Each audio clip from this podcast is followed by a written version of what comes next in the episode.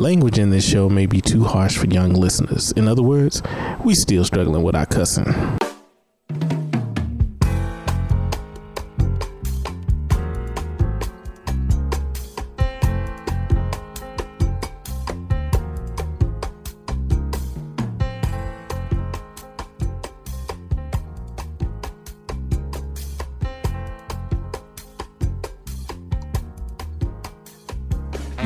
To Psycho Music Lyricology Podcast, where music touches the mind and heals the soul. I am one of your co-hosts, Sheldon Moss, along with the dude that is always secure about his opinion, Michael Nelson, Watch me work. and the professor, Maurice Moss. What's up? Before we get started, make sure you hit that subscribe button, rate, review, and listen to us on Spotify, Apple Podcasts, SoundCloud, Google Play Music, Luminary, or wherever you listen to your favorite podcast, And be sure to tell a friend. What's going on, Maurice? What's up? You know, man, we had so much talking off the air. I forgot we was about to do another show for a moment there. Right, right, right, right, right. uh, I actually had to go back to some stuff that you got that you. I think Mike uh, uh, was talking about him too. Uh, I hadn't listened to uh, J- Jidenna, Oh, the uh-huh. 85 to Africa. Mm-hmm. That might end up on my top 10 list. Yeah, Word? Yeah, yeah, I That still was a good. listened That to was, it. okay, I thought maybe no, you I had listened. hadn't listened. yeah, yeah. Let's do it. It's yeah. really good, and the way that he incorporates African music into what he's doing, Mhm. I, I really like. I really like what he does. I, I think that he has his own unique sound, and he's a. Uh, I listened to it all the way through, and I started, and it started back over again, and I didn't like. Oh, okay, I'm I'm listening to. The, I just kept listening to it Mhm. because it is. It's a nice album. It is a really, really nice album. Good beats all the way through. Yeah. He even did a uh, he did a reworking of a, a Busta Rhymes uh, song. Uh, his song is called Zodi, but he really did. He it was a reworking of a Busta Rhymes. The way he, the way he reworked it was really really good. I like that. yeah. And also, I fig- I found a group that I already knew the group, but they changed their name and released music under the new name, and I didn't know that. And maybe you guys knew that, but did you know that the family was releasing music under a different name? No. Mm-mm. They're releasing music under the name F Deluxe. Really?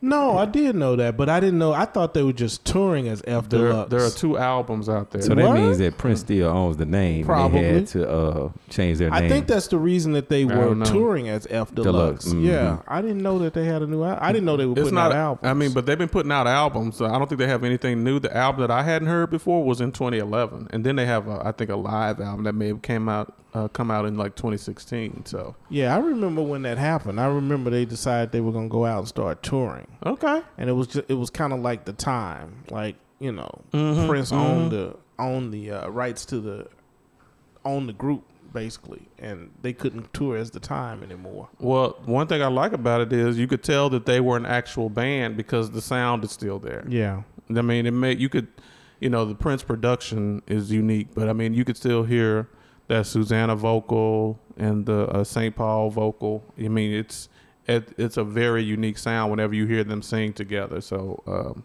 Oh, that's cool. Yeah, so they that. they got us some some stuff you can go back and check. And I I, I really I haven't listened to the whole album from 2011, but it was pretty good. Yeah, man. What about you, Mar- uh, Mar- Michael? Um, I don't know why I get these M's messed up, man. two two two things I'll talk about quickly. Eve, uh, which is the new Rapsody album.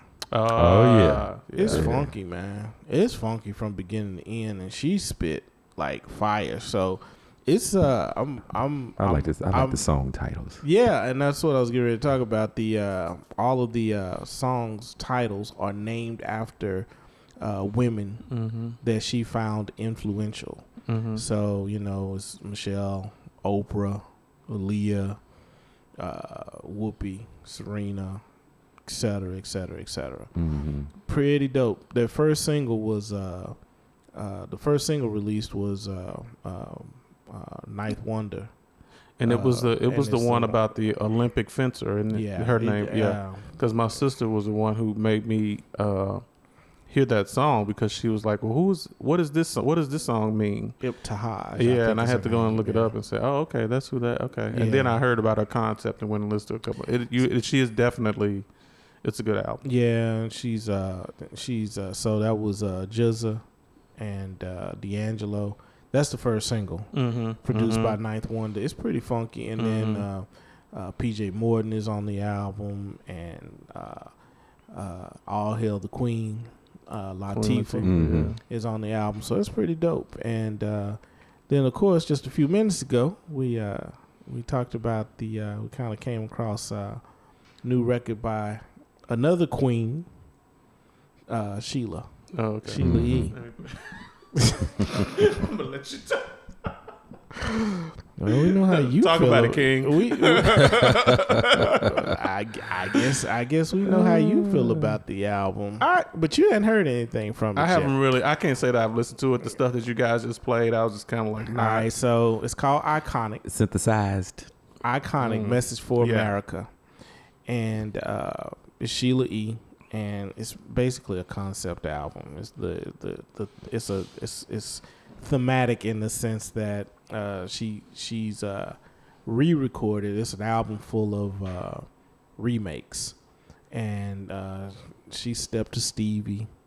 She stepped to uh, G, uh, Stevie, uh, Jesus Children of America. She remade Marvin Gaye's uh, Inner City Blues, Slides, Everyday People. Uh, she remade the uh, national anthem.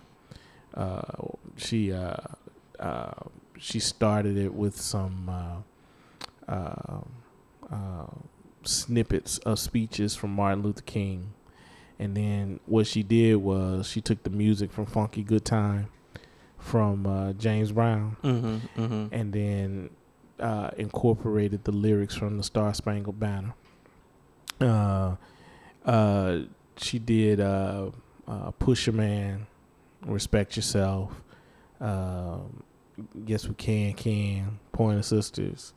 Um, and then she remade uh, America, uh, Prince. She remade I that was listening to that. Mhm. and I heard uh, it was another song. I can't remember. I think it was a song. Uh, oh, and she does like this melody of James Brown songs. So she does like talking loud, saying nothing. Mama don't take no mess. Play off. Mhm. Papa don't take no mess. Okay, so, um, she made this song. She made this album. It's I don't I don't know what specifically to say about it. I'm gonna say this. It's not bad, but it's not good. Okay, so when you hear Sheila E. record, there's some things you expect. So my baseline for Sheila E. is glamorous life. That's Mhm. that's gonna be it. So you know, I want some Latin vibe. I want some funk, and then I want I want what we know as Prince production. Mm-hmm. Okay, none of that makes this record. None of it. It's it's really polished production. Mm-hmm. She remakes One Nation Under the Groove, and there's like no noise in it. Mm-hmm. That's the song you heard Yeah. that song, and there's like no noise. Yeah, it's just like, it ain't, where the stank? Ain't Yeah, no stank on it. none. ain't no stank on it. none. not that it's and, it, and it's not bad. It's just not. Yeah. It's not. It's And not also- a Sheila E. Yeah, record. I mean, you be wanting to hear that. Mm, mm, mm, mm, mm. It's You want, no- the, you, want it's- that, you want that bounce yeah. to come Yeah, with. it. You know what. I'm saying? It she doesn't have to get that. somewhere too fast. and Yeah. so I think I think you know the name of the album is Message for America, and I think she's trying to uh it it almost kind of speaks to what we're going to talk about today. She almost kind of uh Hmm. whitened up. Interesting. She almost kind of it- whitened up she made it- all of she the made it songs. respectable. Yeah. She made them respectable. Yeah. Mm. Yeah. I mean, and I mean, and this, I mean, the thing about it is, is that like the the songs, like the um, like the uh, James Brown medley. She's not straight playing James Brown songs. You know, she does them as if she's sitting like she's on a concert stage. So her Mhm. training is is perfect. Mm. That what she got from her family to Prince Mhm. to the way she produces music herself when she's on stage live Right. it's it's there. It's perfect. Right. You know, you you you know, you bouncing with it. You can, uh, you know, the breaks are there. The all of that's great. But you know, I was I was sorely disappointed. I mean, by the time like One Nation Under the Groove is like halfway through the album, and by the time I got there, I was kind of like, mm, this is not bad, but it's not a Sheila E. record. And you know, she has a history with covers. That uh, you remember one of her albums, she did a cover of uh, Patti LaBelle, Mm-hmm. Lady Marmalade. She did a pretty good job on Yeah. that. It was it was Yeah. a decent little cover. Mm-hmm. It was nowhere near what Patti did, but it was a it was a decent thing. Plus, for me, and I probably, I'm it's probably you as well. You just, you got a different standard when it comes to covers, especially after you know we were Ndegeocello fans, and you know, to me, a straight cover, I'm just kind of like, okay, I need a reinterpretation. Mm-hmm. I, if you don't, if you're not bringing that Michelle and Cello heat, where you telling me, where you're bringing up pieces of this song that I didn't hear in the original, or giving me a different perspective within that song from the same. I mean, it's just I, can- I can handle I can handle straight covers if there's uh if there's a different level of integrity, bro. Like Okay. so so like we I were talking know what you're about like that. the other day we were talking about PJ Morton. mhm. And we were talking about what he did with "Yearning for Your Mhm, Love," but in the uh, but in the same strain, um, uh, his his version of "How Deep Is Your Love" is nasty. Mhm. Mhm. It just bring different things. Yeah, I mean yeah. that one is just nasty. I Mhm. mean, you listen to that and you just like, I mean, either version you can listen to him do it live or the recorded version, and you'd be like, shit, Yeah, you know. got into it. And I don't know, and I mean, I guess it also depends on whether or not you were a Bee Gees fan. hmm You know, I mean, But- you're right because uh, we are both on the same page about yearning for your love. But for me, he he made me like Black Beatles, and I didn't like the original, I got you. and I was just kind of like, oh, okay. yeah. So yeah, I mean, but that was more of that was a reinterpretation of the song. Yeah. So, Mm-hmm. but I, I hear what you're saying about straight covers. You can you can bring a different, you can bring your own voice to it that makes it that makes it unique. Right. So I, you know, I'm I'm I love Sheila E, but I am not recommending this album for. Uh, I'm I'm I'm not I'm not. We, we have a hard time criticizing albums. We have a hard time criticizing, especially people we love. yeah, we and really do. revere. Yeah, we, we Sheila E, I, we revere. She's Yeah. she's she's queendom, Yeah, she's yes, and, and, we have a hard time doing it. But hey, and I I gotta put it out there. It's hard for me to say. Uh, it's hard for me to say right now that I would not recommend this album for anybody who. I'm surprised, man. but it's Sheila E, man. I mean, and and and here's the thing. I, I- don't not like it. I mean, you know, Right. I probably won't listen to it that much again ever. But we have to be responsible with our platform, and Right. people only have a certain amount of time they can dedicate to music. Don't put don't put this one on your list. Right. Right. There you go. You got a certain amount of time. It's limited. If, There you go. you ain't got nothing else. If you got something else to do, do that other thing. But if you don't, you can Give it a listen. you can check it out. But anyway, Shell, what's up, bro? Well, you know, uh, Maurice uh, is just one, but I've really been kind of listening to it. Maurice sent me a, uh, asked me to check out this record and said, "Hey, man, we need to call somebody to jump on this with us." Oh yeah, yeah, yeah. Um, this 93 Punks and Vic Mensa. Is that how you say his name? That's, That's the a- rapper, Vic. Okay. Vic yeah, Mensa. yeah, yeah. And he's not rapping. He's gone on a different. Yeah. He's he's doing a different thing now. Okay. He's But, uh, he has a uh, punk. He has a punk band. Right. they do kind of a trap punk thing. It's like something that I liked, but I I don't think Mike would like it. You're not gonna like, really like it. I don't Mike. think Mike would like it. I liked it. But um, I just started listening to it, and then when he said Camp America, I just keep listening to this song over and over and over song. again, and I'm like, damn. But I've been looking at the reviews for this for this Mhm. album. I've been seeing people give him ones. I saw somebody give him a negative number. I mean, the rap community is not feeling him because he's done a video for a song off this album and he's like in a dress wearing makeup. hmm but he's like he's like this performance artist now. So Yeah. he like trying to he he he's trying to go against the grain and be Mhm. provocative and trying to you know tell you a different story. So he's like shunning traditional rap and he even take a couple of hits at rap in some of Right. his songs and so the rap community is not feeling it. I doubt if anybody in the punk community is going to embrace them although they do have some some 90s pop punk artists on this album like Good Charlotte, but I don't think that And in some areas, the he goes straight fishbone right. with some of the stuff that he's doing. Yeah. But I mean, Like I think the it's very much an acquired taste. Like the song "It's a Bad Dream." Uh, even the one he talking about three years sober. He talking about himself. Yeah. You know. Uh, So I, I told I told Sheldon that we should get Aaron on to talk about it. Somebody with like a rock punk solid, uh, you know, background in it and see what they thought about it. Because I think I'm I'm partial to him because I like Vic Mensa and I like the fact that he's to me he's kind of like the new Prince. Mm-hmm. He goes against the grain on purpose, but he also kind of brings the heat when he does it. It's just not. It's just not for the sake of show. He actually is telling you like the Camp America song. so- Yeah, yeah, yeah. So I've been kind of listening to it. Then I started, then I had to stop But. I know your li- your listening time is limited, so that's why I'm like, I don't.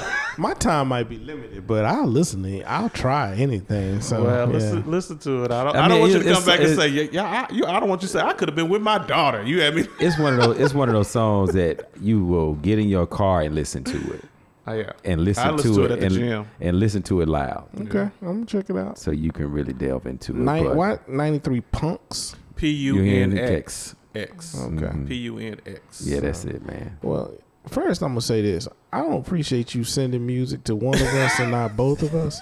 That's that bullshit. You do that all. You did that yesterday. What you talking about? You sent me something that you didn't send Sheldon. What I sent you yesterday? I didn't send Sheldon.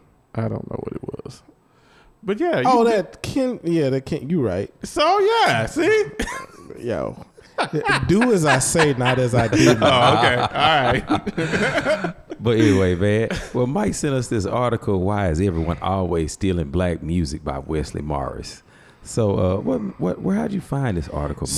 So the New York Times is doing a, a re-examining of the legacy of the slavery in the United States, and they're doing it because this is the 400th year since the first Africans. Notice I said that We're we're not we're not calling these people slaves because they weren't slaves. They were human beings. They were Africans that were enslaved. Okay.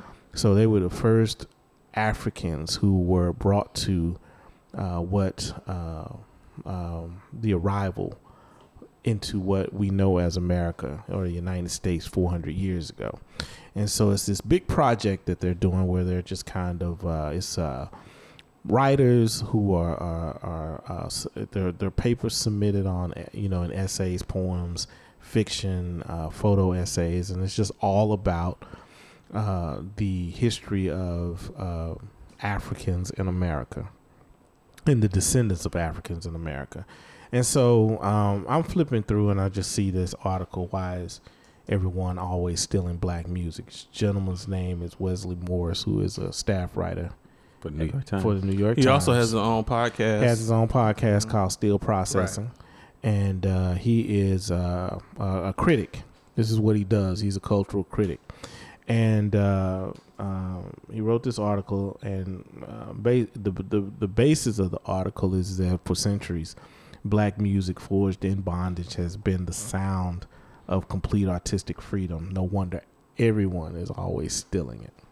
And um, I just thought the title, Why is Everyone Always Stealing Black Music, really kind of caught my attention because I, I after I read the article, hmm um, when I when I when I looked at the last period, the first thing that popped into my head was, this is, this article, this paper, has been the, um, uh, the the completion of damn near every conversation we've ever had It's about like music. a thesis statement for this podcast. right. Not- and not just this podcast, just All us as i- conversations, yeah. in the history of our friendship. Yeah. When yeah. we talk about music, Music. you know, Yeah. and it's like it's this is like this is like Roberta Flack. He's like singing my life Of with course, his he words. did it in a more succinct. he does it much better than I would have, but he's singing my life with his words. Absolutely. And I was just, I, and and the more I read the article, and the more, I mean, I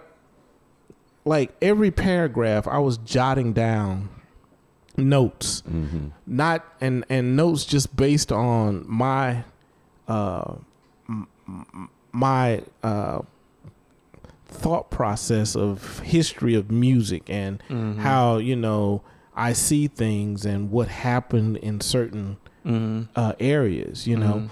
I think he does an excellent job in his article. When um, I just found it interesting that uh, the the the the interesting thing to me is that he went through the historical dynamic of black music in America From the beginning. from and when he started talking about Jim Crow. hmm Which I didn't know that history. Mhm. I didn't. Under, I didn't know that. So I knew what Jim Crow was and what it where it came from. Right. but the way that he he the way that he dissected the history and brought it full circle with regard to how music in America Mhm. how it actually start Jim Crow started from music in America hmm that just Yeah. I mean it took me it took me into a place that was like I didn't really I didn't really firmly grasp. And I guess when you don't take in account how old the country is see when I think about music and I think about old music or I think about classical music I start around 1930 right? Mm-hmm. 1920 25 mm-hmm. Not the recorded 1800s. music Mhm. you know i'm thinking because you know and and the reason that my jazz. right the Mhm. reason that my uh my my my thought process starts there is because of what i love most about music and where my history of music is and it's it starts at traditional jazz and trad Mhm. jazz right Mhm. it's older than that trad jazz is older than that you know Mhm. but that's kind of that's kind of my reference point that's Yeah. where i start Yeah. and so I'm starting at King Oliver and I'm starting at Louis Armstrong. But music is much older than that. And music in America is much Mhm. older than that. And there were things that were happening that we don't necessarily we have we don't have um uh we have like the first jazz recordings, right? We have like when when the medium was able to be recorded, we kind of have what was happening at the moment because it's organic. It's not like it happened for like 40 years and then they started recording it. Right. So it's like organic. We can listen to like, you know, uh, King Oliver's Hot Five, Hot Seven, all of that Mhm. stuff. We can listen to all of that stuff. But we know that there were people like Buddy Bolden. We know that there was some history of jazz before it was actually recorded. But this stuff that was happening in in in where he starts kind of with the story in like uh, uh, the early part or the late part of the 1800s, and you know from watching Roots and you know from watching you know kind of reading history that there had to be music. Right. and we understand where negro spirituals came from. They came from that that era. Mhm. so there was music. It's not like it doesn't exist but the thing that makes it the the thing that it made it like like totally americana was that even even then in the in in in 1840s 1850s 400 years ago that you know or 300 years ago or whatever that that the sound of Africa you know these slaves weren't playing uh classical music they were creating music right Mhm. they were creating music from their own rhythms from their own DNA from their own heart they were creating this stuff and it was so infectious that it was even being stolen then Mm-hmm. so we know the stories about history. I mean, rock and roll. We know what happened to Little Richard. But this is a cycle. That's This been shit going has on. been cycle forever. Yeah. Yeah. like I- since the since the inception of the country, right. they have been not only not there there there's been this this effort to not only steal Africans' bodies, but you steal in their soul, and the soul being their music. You know, and then just- not and then not wanting to see them do the music. It's Right. not acceptable to watch them. You You you, wanna- can only you- you- acceptable. yeah. It's only acceptable watching somebody imitate them during the music. And then when you accepted it, you accepted them imitating themselves. Black bl- black bl- people black doing black people blackface. doing blackface. yeah. Bamboozle. Like I cannot see. I don't want to see your natural blackface. I want to see your. In I want to see these The chalk on your cork face. burn Mhm. charcoal black faces Yeah. because the real blackface, I, I, I don't. I'm not ready for that. And uh, you brought up you brought up while we were when we first started talking about the article before we got on air here before we started recording the movie Bamboozled. First thing came to my mind. Mine too. And then when I was, I didn't realize the significance of that movie at the time. No, I remember. Oh, okay. No, that I get. I don't. I didn't. I didn't. I remember watching um, uh, Spike Lee going to great lengths to have the discussion about how The cork. the cork. The cork. Yeah. I, yeah. Mm-hmm. You know, I was like burning of the, the burning the corks. co- the, yeah. the charcoal and putting Yeah. it on, and how they you know like they went to great lengths to say we're we're going back and showing this whole process, and this is what it was, and I was like, good Jesus, this is deep. Yeah. Side note: This is a case to revisit the movies that you like because you can get takeaways from it that you didn't have. Right, right, Because exactly. I, I I need to go back to that movie now Let's see because bamboozled. I the need to see significance of cabin in that- the sky. I need to see a whole bunch of that stuff. The over significance again. of eh, that process, what you're talking about, where they, I mean, and they are, and he is careful when they're doing that of slowing the movie down to show it. and mm-hmm. going through that It process. went quiet, Yeah. and then you just Yeah. go through that whole Yeah. process. I was like, Spike was a he. This shit is genius Yeah. when you go back and think Yeah, about it, yeah. because you know it. You because even at the time me watching it, I was like, oh shit, that's what they did. That was my right, whole right, right, right, concept. right, It was Any I didn't have any any frame of reference yeah. of what Yeah. all of that, That meant. meant, and I was Mhm. like, wow. yeah, I mean, because I understand, I, I know where Jim Crow came from. I know the blackface. I get all of that, but I didn't know the context by which. Um, and and we we talking to each other because we read the article, and so I haven't really said what was what was going on. Yeah. He was talking about what what what um, what um, uh, brother Morris is talking about in the story here or in the article here is he's Morris. talking about uh, he's talking about how I'm glad he's a brother. well, I mean, you know, I'm just I'm whether he is or he isn't. he's a brother. He's a brother He's right a now. brother, Yeah, Whether, whether what he was talking about specifically was talking about how um, the uh, um, um, how black people weren't black people like like white people wanted to um, were fine with uh, listening to what would be considered black music Mm-hmm. from black artists as long as they were in blackface. Mm-hmm. You know, it was just I was like, and so when he started to, and and I find that I find that the most interesting, uh, the way that just ran down the track. So like he he he built his whole thesis on that thing Mm-hmm. you know he built the he built the article like like and he was like white people love black people's music. When they're in blackface watch how i tell you about this. They're not wearing the makeup anymore but check me out. And he built the whole article on that that that premise. And i was sitting there and i remember reading it going I've said this, but I didn't say it this eloquently. I've mm. tried to make so you know it's just kind of like oh I got a tribe somewhere. It's not just you know people looking at me like I'm crazy. No, he definitely encapsulates it in a way. I, I was writing in my notes that this is a think piece on Old Town Road because you know all these whenever there's a phenomenon that comes out, there's all of these you know different writings on it. But he did it so, your word eloquently.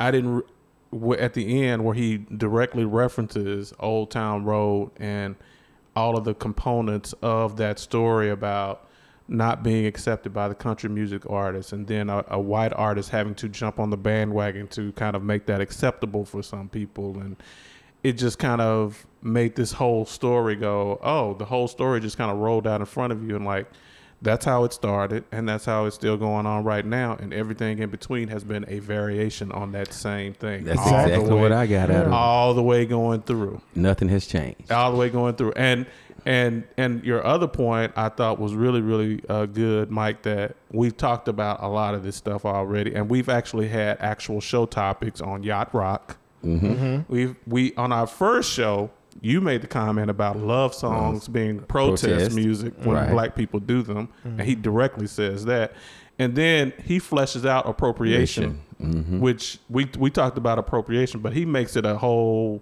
He turns it into this whole thing where you kind of like, oh, okay, even more.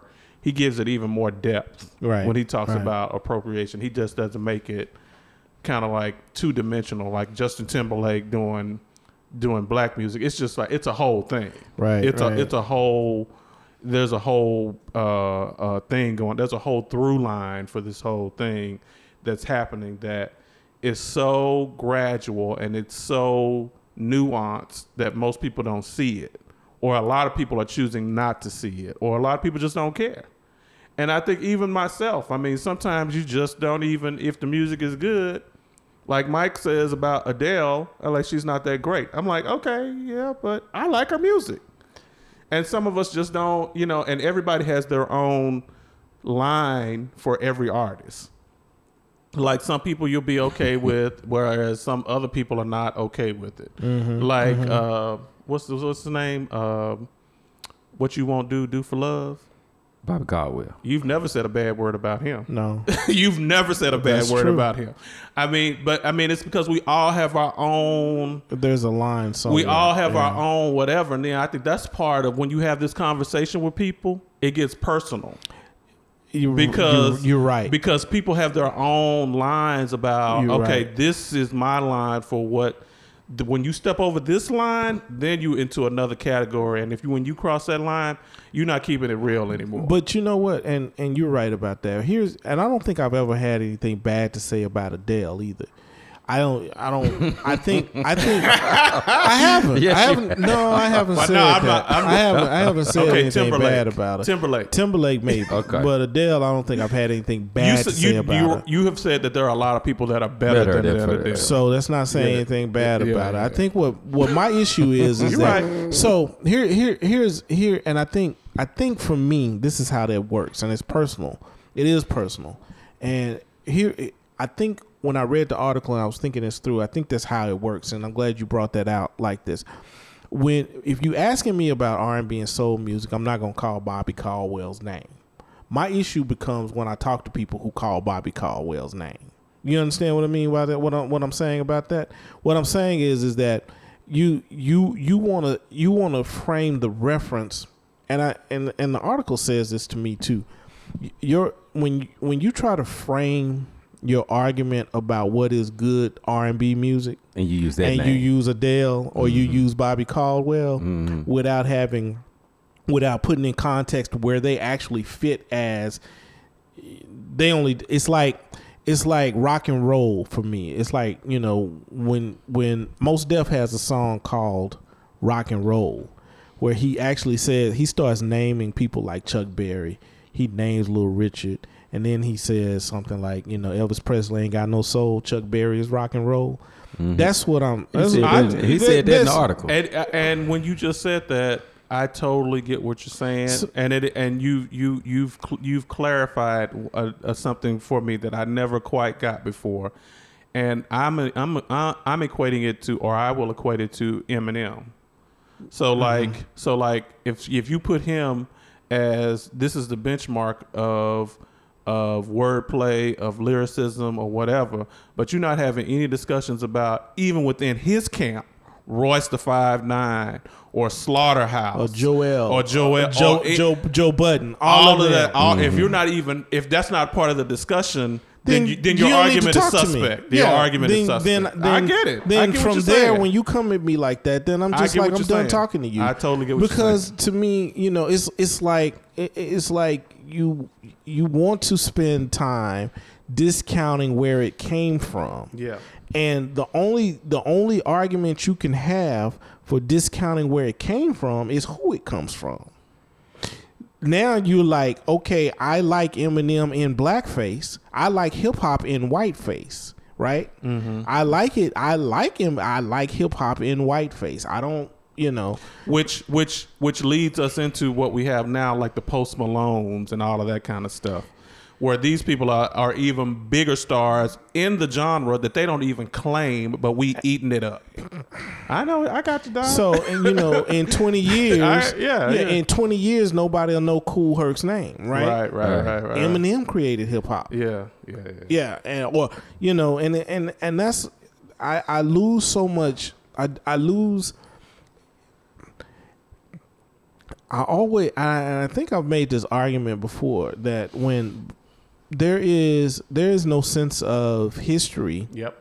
You make that argument a lot, and it's relevant for- every for- time you say it. There's just there's no sense of history, Yeah. and it and it could be because of where it started, right? Africans got stripped of their history, and so there's like this this this some kind of uh, uh, an, an idea of uh, it being um, throwaway. Like we can just throw it away because we'll do something else in a minute. We'll have something new next week.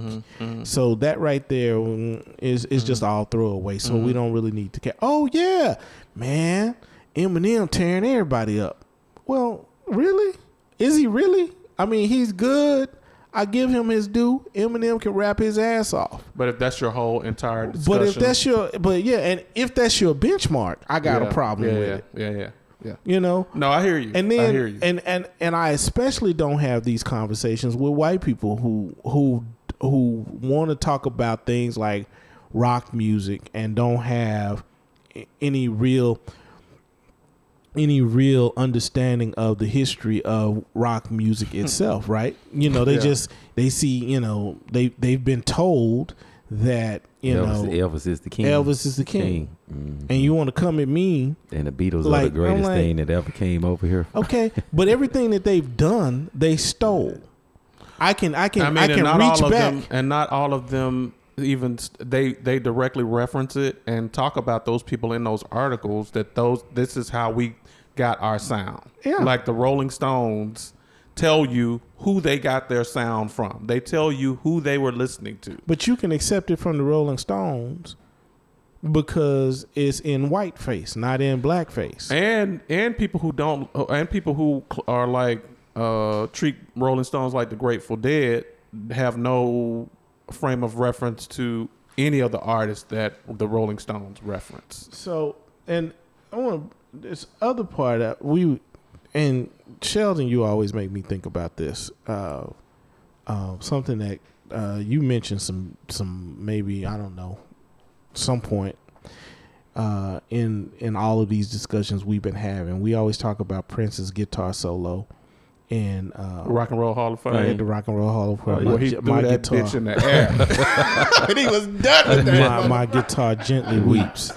and um, I'm done. Throw it in there. um, I just remember having um, like um, I don't know that I recognized the significance of that guitar solo for like a year or two. Like it was just Prince. Like Yeah. you know when Yeah. you when it you was expected. It's when you some- when I watched it and I watched Prince do that the first time and I was watching like, the people around him, right. That that, that that that like watching Tom Petty and Just- all. I'm just like, They oh, like. So- I mean, it was damn near they stopped playing. But you know what? So I didn't even, I didn't even, I didn't even see all the other guitar Yeah. players on the on the on the, on the stage with him. I just saw Prince doing Prince, Yeah. and since I'm a fan of Prince, I was just like, that's just Prince. I, I watched that the whole and time. And then the first time that I like stopped and watched, like I stopped looking at Prince and I I, I watched that whole thing. I Mm-hmm. was going, damn, they are all like freaking out. They are all sitting there going, I wish I could do this. Like literally wishing. I mean, and I could be dead wrong, but that's the look that I saw on their faces. My look was it was like this. They looking at him like he taking our shit and telling us how it's But supposed he's to not be done. point. He's not taking That's it. the- If he But, I mean, wasn't but, taking but you know, I shit. mean, not say taking it, but you know. No, that's the that's the whole That's the- point. That's yeah. the perception. That's the- yeah. perception. Somebody and but you know what? There is a 49 year old white man doing a podcast on the other side of the country right now, going, you know, uh, Prince really wasn't that good. That wasn't that big a deal. you know what I'm saying? Yeah, yeah, yeah. You know, we've heard such and such do that. We've heard, su- and and the truth of the matter is, you haven't heard such and such do that. You haven't heard that happen. That was like, like, like you know, it was like, it was like that. I always say this too. Uh, when uh, NWA bust through the that screen on that video, express yourself. It was like Prince, and he would. And the thing about it is, Prince has always been there. Like, you know, Prince Prince when when people talk about rock music, Prince's name rarely comes up, right? But When- from his first album, the I'm yours. The point uh, that's that's Listen- the point I'm listen- trying to make. listen- When you talking listen about to I'm yours. when you talking about rock music, Prince's name never comes up. Yeah. That was the significance of that solo Yeah, yeah. because Prince was always compared to Rick James or competitive wise, Rick James and Michael Jackson. Right. Nobody ever called his name when you started talking about Eric Clapton, Cream. Nobody ever started Yeah, talking of calling yeah. his name when you're talking about Zeppelin or Eddie Van Halen. Nobody was talking about his guitar playing. Mm-hmm. That was the significance of that. Uh, my guitar gently weeps, and he walked, and I think he knew it. I think he That's why knew he it. threw it in there. Yeah.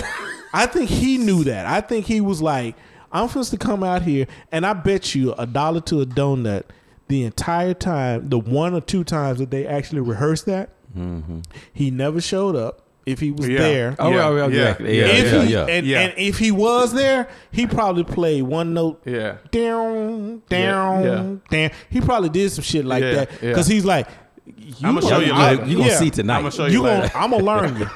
I'm gonna learn you. Yeah, yeah. That's You- you this gonna is learn exactly today. what's gonna happen. I'm just to learn you, and I think that that was the like the significant. When I think about, so when I was reading this article, that's exactly that was like the one of like bamboozled and then Prince. Mm-hmm. That was like the next thing I thought about, and I was like, this is just, I mean, you know, and and um, um, the uh, uh, one of the lines that uh, he uses in this article, he says, "You're not capturing arrangement of notes; you're capturing spirit." Yeah, yeah, yeah.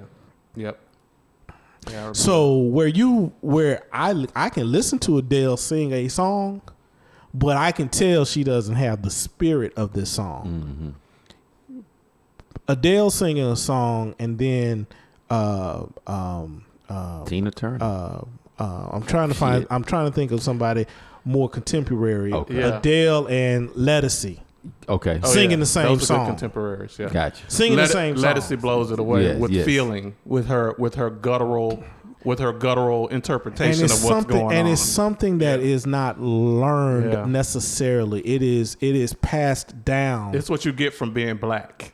It's Just say it that way. it is. It It's is. what you It's get. absolutely. It's what you get from from from from living your life every day Being- and race being- being, a component of your existence. all about throughout all, about what's in your DNA. Yeah. And and then you know what? And and you mentioned Tina Turner just now. Mm-hmm. And I, I go back and I hate that people don't use his name. And I know I but we know why they don't Yeah, use his Ike. name. Ike. Ike. The remakes Ike remaking white people songs. Right. That shit was genius. Right. Mm-hmm. He knew exactly what he was doing. He was and he would work that shit to Mm-hmm. death. He Yep. understood. Yeah. So, you know, Rocket 88 is supposedly one of the first uh, rock songs ever Mm-hmm. recorded, right? Who who knows that, yeah, right? It, it's seven people on the planet who know that, yeah. right? right, right. And so the fact that he never got his due for that, or he never gets his due for that, Yeah, look, we can talk about all the white people who done beat yeah. white yeah. women Reputation aside, all of that. Right. Yeah. We can do that. But they ain't gonna never get the hell that Ike Turner got for it. Now, he didn't apologize for it, and you know, he didn't go on the He apology tour. He was yeah. He was So problematic. Mm-hmm. nobody wants to give him his just due. You know, he's not gonna get a BET award because he's Ike Turner. right. But Creedence Clearwater, let's just go there.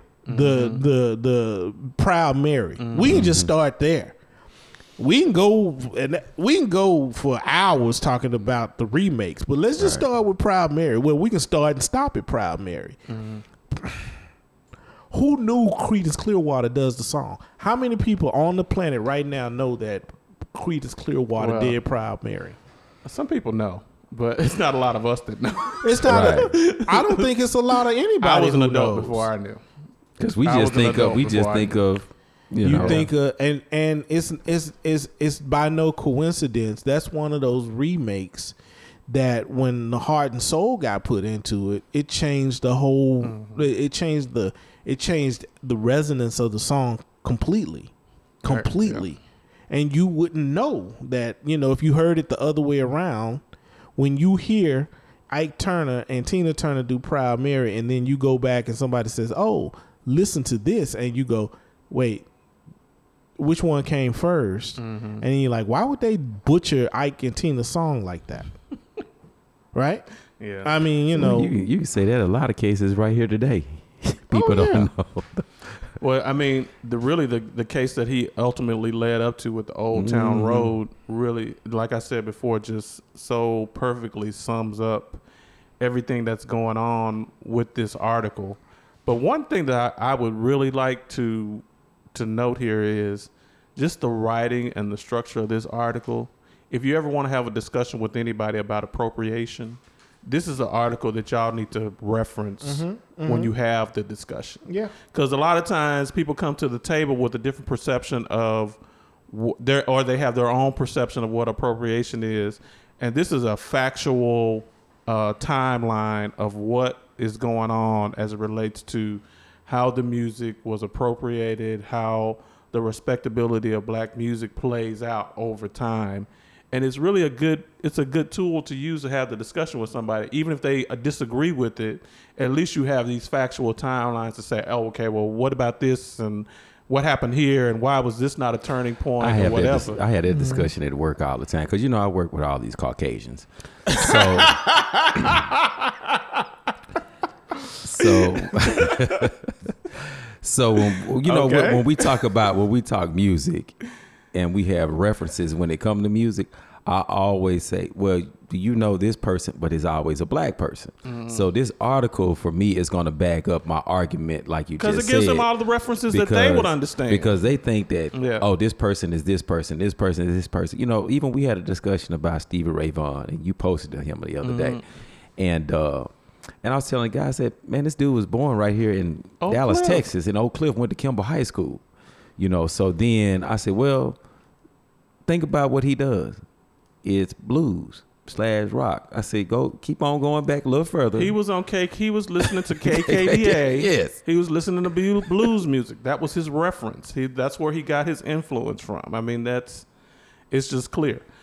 But the old town road one of the lines that he makes with reference to an old town road about the banjo being the through line and he to me was just like that was like oh oh damn. Because he went back to where he started out where the actual jim crow and this whole The line yeah with the banjo being the primary instrument uh, and it was just kind of like okay now here we are again with a black person doing this song with this banjo uh, you know lick in it and now it has to ha- it has to gain respectability for you in order for us the masses to consume it. So so this person jumps on it to give it the respectability that it needs in order to be it was already a hit but now it becomes a mega hit And and the, because s- we and have the, the respectability and the sense of history and the that comes sick with thing yeah. that always the the sick thing about that is the banjo is an African instrument. Yeah, Correct. yeah That's like the sickest thing and in the world. to me. iconically perceived in America as, As a, a country music bluegrass, bluegrass white folk instrument. music. Hee-haw. Yeah, Mm-hmm. yeah, yeah, yeah. and it, and and it, it's just. but here, it, there there are some other things in the article that I had to uh, come to grips with, and I, I probably have for a long time. When he talked about, well, when he was talking about bamboozled, mm-hmm. yeah, or he wasn't talking about Well, bamboozled, we- but when he was talking about the the, black minstrel, and the Mac the, yeah the minstrel yeah, show, Yeah, yeah. and I had to I had to admit without it's not hard to admit now, but it, it would have been a long time ago that is it's the whole reason I strayed away from rap music. Because to me, when I first saw You wanted the respectability. I wanted the respectability. yeah, I was I was uh, Miles Davis. I was the Herbie people who perform in suits. I, I, I was I was that person. yeah, yeah. So even if the, even if they didn't Earth, Wind and Fire, Yeah. everything was highbrow. Yeah, yeah. It was melodic. It was highbrow. The lyrics were uh, uh, um, educated. They made sense. All of those things. So when I saw what rap music was becoming, uh, to me in my head, da ha da ha. I saw, and then I saw. I think. I think when I saw how white people were making fun of rap music. Mm-hmm. It was minstrelly. like uh, It like uh, minstrelly. uh, they were the- dressing up in the garb and performing it, and it was funny. the the thing that always made me the the one thing that I always uh, makes me think of that is the Super Bowl shuffle. When the Chicago Bears did that Yes. Super Bowl shuffle, Mhm. this was eighty five, right? Yeah, yeah. So you making fun of rap music, and if you making fun of it, then it can't be good because you can't make fun of Earth, Wind, and Fire, right? you can't make fun of Miles Davis. Ain't nothing, and then and then you can't approach that in any way where you can, uh, uh, uh, where you can reproduce it in a way that that makes it look minstrelly because that's you know and i was like so and i think that's what drove me away from rap music for so long like Mm-hmm. i just couldn't like i was like i'm not gonna be a part of that thing rap music because you're not gonna get a chance to look down on me because of that Mm-hmm. i'm bigger than that so you got to stay out of my face but when you know it took me a while before i was like oh rap is bigger than this Do you think that that's maybe some of the issue that we have with? yes Okay. I don't even have to, you don't even have to finish that. You don't even have to finish that. You don't have to finish that because but but but here's here's the difference. Here's with, the here, with newer rap. yeah, but here here's the difference. I think that that here's the other piece of what I think uh, why we have such a problem with that because we've seen it at its best. Yes. We've seen we've seen what Public Enemy can do. We've seen what KRS One can do. We lived in the golden era of hip hop. We've seen the We lived the gold- transformative yeah, issue. the You golden era know, we hip-hop. we've seen what how hip hop can transform things. Mm-hmm. Yeah. And then when we see this the Percocet, Percocet, Percocet bullshit, we just kind of go, really? Like that's the best you can come. Even if you rapped about drugs, that's the best you can do. And to me, I agree with everything that you said. I just I just think that our main issue is the fact that Percocet, Percocet, Percocet is in the front. But there are still people in there's still Rapsody. There's Yes. still there's still J. Cole. There's still Kendrick Lamar. There's still people who are out there doing it. But Percocet, Percocet, Percocet is what you is what the white kids love. And it feels like a minstrel show. It feels like a minstrel show. And I wish you guys had had seen the movie. I don't know if you remember this, but we talked about the movie Sorry to Bother You briefly when we had uh, the rap show. And we talked about Sorry to Bother You. And there was a scene in that movie where the guy was rapping and the folk Oh, and, yeah, and everybody was just that, and yeah. everybody was just kind of like ha, ha, ha. and it was a room full of white people and there was a scene where everybody was laughing and he said oh okay i know what to do here. And he just started saying nigga nigga nigga nigga nigga and literally just saying nigga nigga and the crowd blew up. Mm-hmm. I mean, and it was so you know, it was it was like a it was like a think piece in ten seconds of how to encapsulate how the music is perceived and how the music is accepted and what gain what gets you respect and what doesn't get you respect in the music industry as a black artist. And mm-hmm. and it just it, it just it just speaks on so many levels and I've heard pe- I've seen people review this movie and talk about that scene. I've seen mm-hmm. white people review this movie and talk about that scene and talk about how embarrassing it was and how truthful it was at the same time. Mm-hmm. They were like, "This is so embarrassing, but this is so honest the way this is coming across in this movie because it just it just it just talks about it. It makes that whole this is this is what's going on here. This is the new blackface. This is what we're doing. Yeah, and go ahead. Well, Chill. uh, no, no. Uh, did you all ever see this video that uh, there was a comedian out there and he was at the mall and these kids had these white kids had on some do rags. No, I didn't see that. Yeah, and he was like, "What? What? What is this?" He told off, "Give me some waves." Uh-huh. He took he takes this off. He's like, he, you know, I'm not gonna say what the comedian said, but he like wave, you know.